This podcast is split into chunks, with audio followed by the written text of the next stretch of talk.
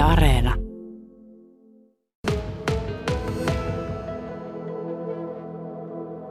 Reijo. Semmoinen kova ponnistus, kolmen vuoden ponnistus on ohi ja siinä menisi vähän tulla mutkia matkaan koronan kautta, koronan kautta, mutta se on kuitenkin nyt valmis, eli opin polulta oppineita. Se on sinun, kuinka monessa kirja se on? No 60 järjestyksessä. No niin, 60. Siinä on niin kuin vuosi per kirja. No, Joo, onhan tätä tullut kirjoitettua. Täältä Kainuusta löytyy paljon mielenkiintoisia aiheita ja tämä, äh, mikä nyt on julkaistu, niin tuota, on yksi ehkä mielenkiintoisimmista ja myöskin työläimistä. joo. Siinä käsitellään kajaanilaista opintietä ihan sieltä alkumetreiltä ja sitten päädytään tähän lukioon. Lukio oli se kuitenkin se alkuperäinen lähtökohta, mutta sitten se vähän laajeni. Joo, se johtuu siitä, että entisessä oppikoulussa lukiota ja sitten sitä keskikoulua oli äärimmäisen hankalaa erottaa toisistaan, koska se oli yhtenäinen kokonaisuus. Lukiota varsinaisesti ollut vasta peruskouluuudistuksen jälkeen 70-luvun alkupuolelta lähtien. Eli silloin tuli sitten Linnan lukio ja Vuohingin lukio. Mutta siis painotus oli nimenomaan tässä lukiokoulutuksessa. Mm.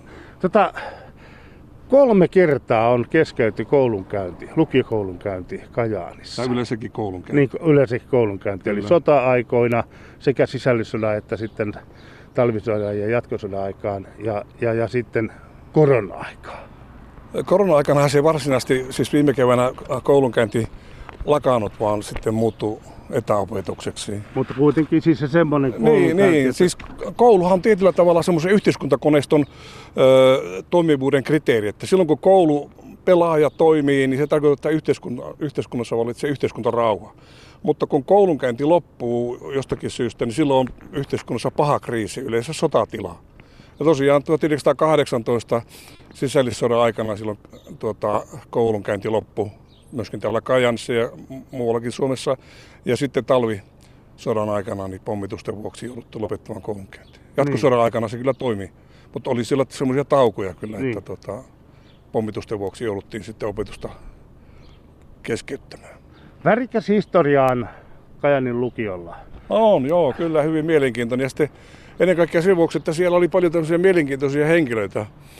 Yksi kaikkein mielenkiintoisimmista oli äh, tasavallan pitkäaikainen presidentti Urho Kekkonen, joka sai aikoinaan niitä jälkiistuntoja ja kasserituomiota pätiöinä. Että kun kävin näitä rangaistuspöytäkirjoja läpi, niin huomasin, että Urho Kekkonen on ylivoimaisesti ykkönen rangaistusten määrässä. Jos ajatellaan koko koulun historiaa, niin hän sai eniten rangaistuksia. Tämä on ollut aika vaikea oppilas silloin aikanaan. Niin, mistähän se kertoo? No se kertoo varmasti tämmöistä itsepäisestä luonteesta ja tämmöistä määrätietoisuudesta. Hän ärsytti opettajaa jostakin syystä ja opettajat sitten eivät kestäneet kritiikkiä ja sieltä tuli sitten jälkiistuntoja aina vähän päästä. Ja sitten silloin oli käytössä myöskin kasserirangaistus. Ja hän tarkoitti sitä, että piti istua semmoisessa pimeässä, äh, melko kylmässä huoneessa monta tuntia sitten, eikä saanut liikkua eikä puhua. Että se oli aika kova rangaistus entisaika. Hyi että, hyi että. No toisaalta se muistomerkki, joka on tässä muutaman salametrin päässä, niin kertoo sitten Kekkosesta sen kaiken oikein. Joo, Kekkosesta on paljon muistomerkkejä, jotka liittyy hänen koulunkäyntinsä siinä vanhassa äh, Kajaanin yhteiskoulun rakennuksessa. Siinä hän on laatta seinässä ja sitten se hänen kotitalonsa seinässä.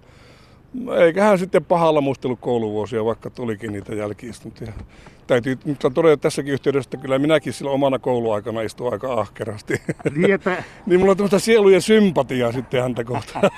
hei, millä tavalla tota, on, lukion merkitys, niin millainen se, se, oli, eri aikoina? No joo, se oli enti, entisaikaan se oli hyvin tärkeä äh, väylä äh, herraksi. Niin kuin vanhasta kotimaasta elokusta nähdään, niin ylioppilaat sitten käyskentelivät ylioppilasakki päässä kesäisin sitten maaseudulla ja leikkivät maisteria. Se tarkoitti aikamoista nous, sosiaalista nousua. Ja vanhemmat olivat valmiita satsaamaan nuoren koulunkäyntiin, että se pääsee ylioppilaaksi. Ö, Ylioppilastutkinnon merkitys tietenkin, sehän on heikentynyt, kun alkaa joka toinen olla ylioppilas, mutta edelleenkin se on hyvin tärkeä tämmöinen ikäkausi riitti nuorten elämässä. Sen kun saa, niin sitten on vapaa yrittämään yliopistoihin ja muihin opintoihin. Niin. Täältä Kajänistähän on sitten tosissaan kivunut sitten kansakunnan kaaven päälle lukematon joukko tiedemiehiä, lääkäreitä, upseereita, poliitikkoja, kirjailijoita, etc.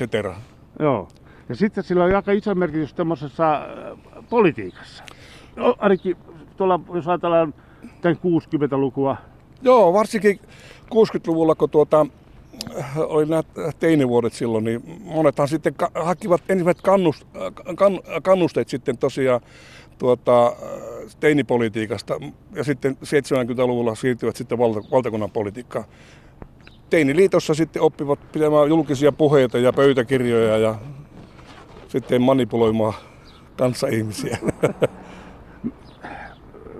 Millaisia asioita sinä haluaisit nostaa, jos pitäisi nostaa yksi tai kaksi asiaa? Nostit jo sen Kekkosen, mutta, mutta Kajanin lukiosta yksi tai kaksi asiaa, jotka lyhyesti sanoisit, että nostaisit esille mielenkiintoisia asioita.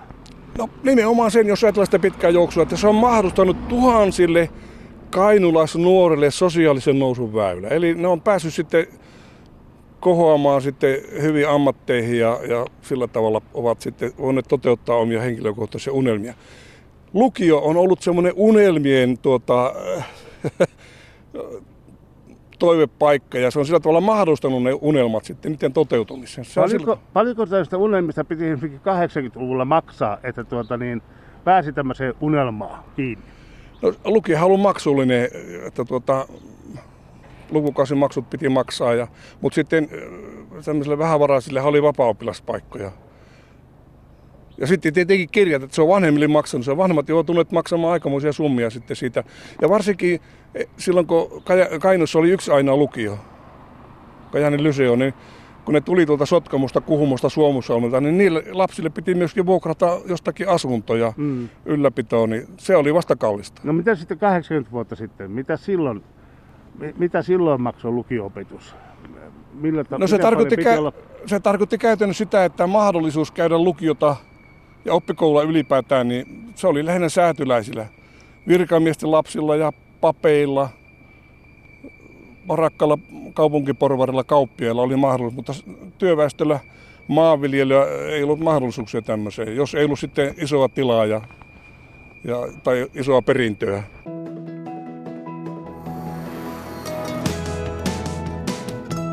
Yle Radio Suomi. Pidot paranee, kun väki lisääntyy.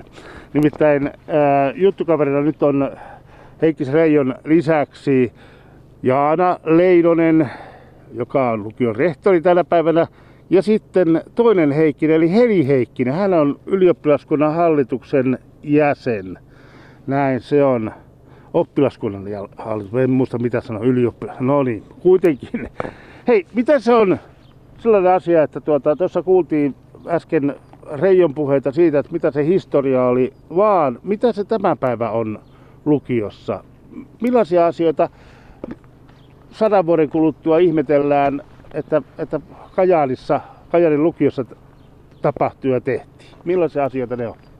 No vaikeista on tietysti tälleen nykypäivänä sanoa, että mitä sitten tulevaisuudessa historiasta muistetaan, mutta on meillä nyt tämä oppivelvollisuuden laajentaminen on sellainen asia, mikä varmasti tulee jäämään historian kirjoihin, että kun nyt toinen aste lukio ja ammatilliset oppilaitokset siirtyy, siirtyy sitten oppivelvollisuuden piiriin ja maksuttomiksi. Niin. Miten sitten oppilaat, jos ajatellaan, että se entinen Suomen presidentti Kekkonen oli semmoinen pikku pidulainen, että joutui olemaan rangaistuksessa melkoisissa, niin miten se tämän päivän ö, opiskelu lukiossa, niin ollaanko täällä vielä semmoisia, tuota, sanotaanko, tuota niin, kiukkusia ja ilkeitä? No eipä nyt oikeastaan, että ainahan sieltä löytyy näitä, jotka vähän on huonolla päällä ja purkaa sitä muihin, mutta kyllä on nykyään mun mielestä yleisesti tosi hyvät just käytöstavat ja kaikki, että yritetään kunnioittaa toisia kuitenkin. Mitä arvelet, mitä, mitä historiaa jää esimerkiksi tältä ajalta, kun sinä lukiossa olet? Osaatko yhtään miettiä tai osaatko yhtään sanoa sitä? No, ekana tulee vaan mieleen just nämä, kun aletaan kestävän kehityksen juttuja niin kuin puhumaan vähän laajemmin ja kun on näitä kaikkia tota, tempauksia ja näitä, että ei kyllä muuta nyt tule mieleen, mikä jäisi tota, muiden mieleen. Niin. Millainen se lukion merkitys on tämän päivän kajanilaiselle ja kainuulaiselle? Niin kuin sanoit tuossa, että ainakin niin kuin oppivelvollisuus, se, se, se on nyt muutoksen kourissa. Hmm. Kyllähän lukiokoulutus edelleen on, on semmoinen nuorille merkittävä asia, että että se on, on sellainen tärkeä riitti ja lukioon liittyy monia semmoisia riittejä, mitkä on nuorille tärkeitä, vanhojen päivät ja penkkarit ja sitten se ylioppilasjuhlapäivä. Että toivottavasti nyt kevään tulee saadaan niitä riittejä sitten tässä viettää, kun niitä on tässä viime aikoina tämän koronan takia jäänyt viettämättä. Niin, tuo korona se on aiheuttanut varmaan niin kuin monenlaista mietintää juuri, juuri opiskeluun ja koulunkäyntiin ei mitään voi sanoa, mutta syvä huokaisu sille asialle. Kuinka syvä huokaisun sinä, sinä Jaana Leinonen otat sen asian suhteen? No onhan tässä saanut huokailla viime aikoina ja edelleenkin huokaillaan, että joudutaan miettimään, että toivottavasti saadaan tuossa hiihtoloman jälkeen sitten ylioppilaskirjoitukset vedettyä läpi, mutta että monenlaista tässä on tämän vuoden, viimeisen vuoden aikana joutunut miettimään, että millä tavalla se opetus järjestetään ja saadaan vietyä turvallisesti turvallisesti oppitunnit ja opetus läpi. Mites Heli Heikkinen? Korona-aika, ainakin se on siis niin kuin tiedetään, niin se on vaikuttanut näihin lukion riitteihin, mutta millä tavalla se on vaikuttanut sitten siihen työhön, mitä te ja opiskeluun, mitä te teette lukiossa? No kyllähän siinä silloin viime vuonna oli sitä etäopiskelua ja kaikkea oli, että onhan se nyt muuttanut, kun ei paljon saa noita ryhmätyöskentelyitä tehdä ja näitä, mutta kyllä se aika normaalina ja siedettävänä on kyllä pysynyt, että, että kun on nämä maskit ja kaikki ja suuri osa kyllä noudattaa, niin, niin kyllä sitä niin kuin hyviä puolia löytyy tosi paljon. Millainen merkitys sillä on näillä tämmöisillä juhlilla ja, ja, ja riiteillä siihen lukiolaisen opiskeluun, joka on tietysti kovaa työtä, kova tahti on päällä, mm. niin sitten että välillä pitää, pitää päästä näyttämään myöskin sitä tavallaan taiteellista ja taidollista puolta. Kyllä, siis hauskanpitohan kuuluu ihan tähän koko juttuun, että saattaa olla kyllä rankkaa, jos pitää tehdä koko ajan töitä ja sitten ei saakaan niitä just vanhojen päiviä ja näitä, mistä ollaan puhuttu. Että ne kyllä virkistää tosi paljon, tosi monta. Niin, ja niitä kuitenkin suunnitellaan aika pitkään. Kyllä, todella. Ja harjoitellaan. Joo, todellakin kyllä. no, jos ajatellaan tuota, no, sitä, että ö, opettajia on luonehdittu varsinkin juuri näissä riittitapahtumissa, ainakin siinä penkkareissa, niin välillä vähän rankastikin, ainakin menneenä vuosina. Taitaa tänä nykypäivänä olla vähän, vähän mielompaa se, se touhu, mutta myöskin opettajia on luonehdittu. Reijo Heikkinen sanoi, että, että tuossa tai kirjassa, että, että, että ainakin huumoria ja, ja, ja tällaista yllätyksellisyyttä siellä on, on tarjolla ollut opettajilla. Joo, ja opettajilla oli lempinimiä, mutta tänä päivänä ainakaan minun tietääkseni opettajista ei käytä lempinimiä. Niitä oli entisiä opettajista vaikka minkä näköisiä. Ne annettiin yleensä opettajan ö, mielenlaadun mukaan, opettajan ulkonäön mukaan, sukunimen mukaan. Ja ne oli usein, usein aika pilkkaavia. Että tuota, tänä päivänä se huumori, joka niihin liittyy, niin tuota, se on vähän toisen tyyppistä. Että mä veikkaan, että oppilaat ovat tänä päivänä fiksumpia ja kiltimpiä kuin aikaisemmin. Että ei opettajista anneta, tai niille ei anneta mitään tämmöisiä erikoisia lempinimiä, jotka jollakin tavalla osoittavat opettajan ulkonäköä jollakin tavalla halveraavasti.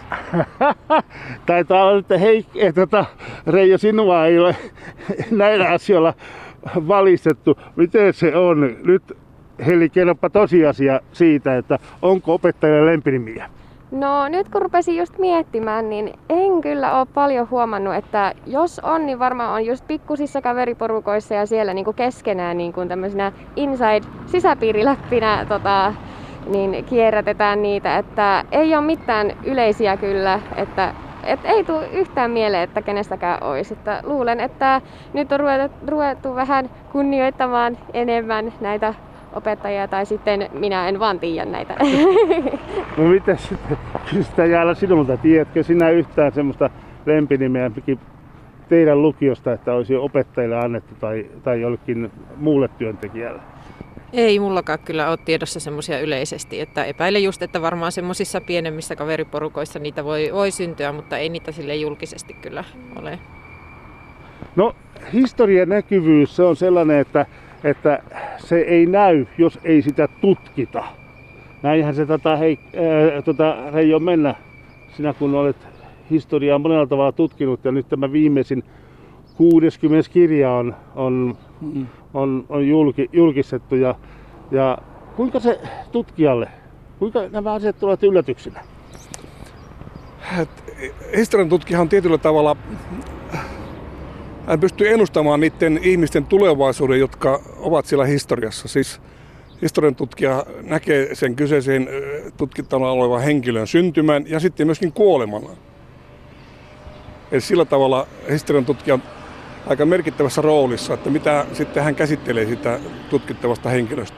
Ja tässä nyt sitten nimenomaan opettajat, pitkäaikaiset opettajat olivat tuota, tutkimuksen kohteena ja, ja niistähän löytyi hyvin mielenkiintoisia tapauksia. Entisiä opettajat olivat huomattavasti, miten mä sanoisin, värikkäämpiä kuin tämän päivän opettajat. Se johtuu siitä, että ö, opettajana saattoi toimia huomattavasti semmoinen henkilö, joka todennäköisesti tänä päivänä edes pääsisi opettajan koulutukseen. Siellä oli joukossa tämmöisiä luonnehäiriöisiä opettajia, jotka sillä tavalla jäivät sitten oppilaiden mieleen. Mutta tänä päivänä opettajat käyvät hyvin tarkan seulan läpi ennen kuin ne pääsee sitten katederille. Ja heille opetetaan sitten semmoisia asioita, joita ei niille entisille opettajille opetettu. Eli mä väittäisin, että tämän päivän opettajat moni, monta kertaa parempia, ammattitaitoisempia kuin ne entisiä opettajat, jotka osasivat vain sen aineensa, mutta niillä ei ollut pedagogista silmää. Pedagoginen koulutus oli aika huono, huonoa tai olematonta. Tänä päivänä kaikki lukionkin opettajat niin joutuvat käymään aika tarkan seulon läpi ennen kuin pääsevät sitten siihen opetustoimeen. Mm. Ja tarkoittaa käytännössä sitä, että opettajien taso on selvästi noussut vuosikymmenten kuluessa. Vielä kysyn näin nopeasti Heli sinulta, että miten se on, ovatko opettajat tänä päivänä, on, ovatko se huumorintajuisia? No huumorintajuisia, joo, on kyllä suurin osa, että kyllähän sieltä löytyy aina tota, joitakin, joiden seurassa ei oikein voi vitsailla ja pitää olla aina hiljaa ja saattaa vähän tiuskiakin oppilaille, jos ei ole vaikka läksyjä tehnyt tai puhuu kesken tunnin, mutta kyllä on niin kuin tosi rento tunnelma monilla tunneilla ja tosi moni oppilas arvostaa sitä kyllä.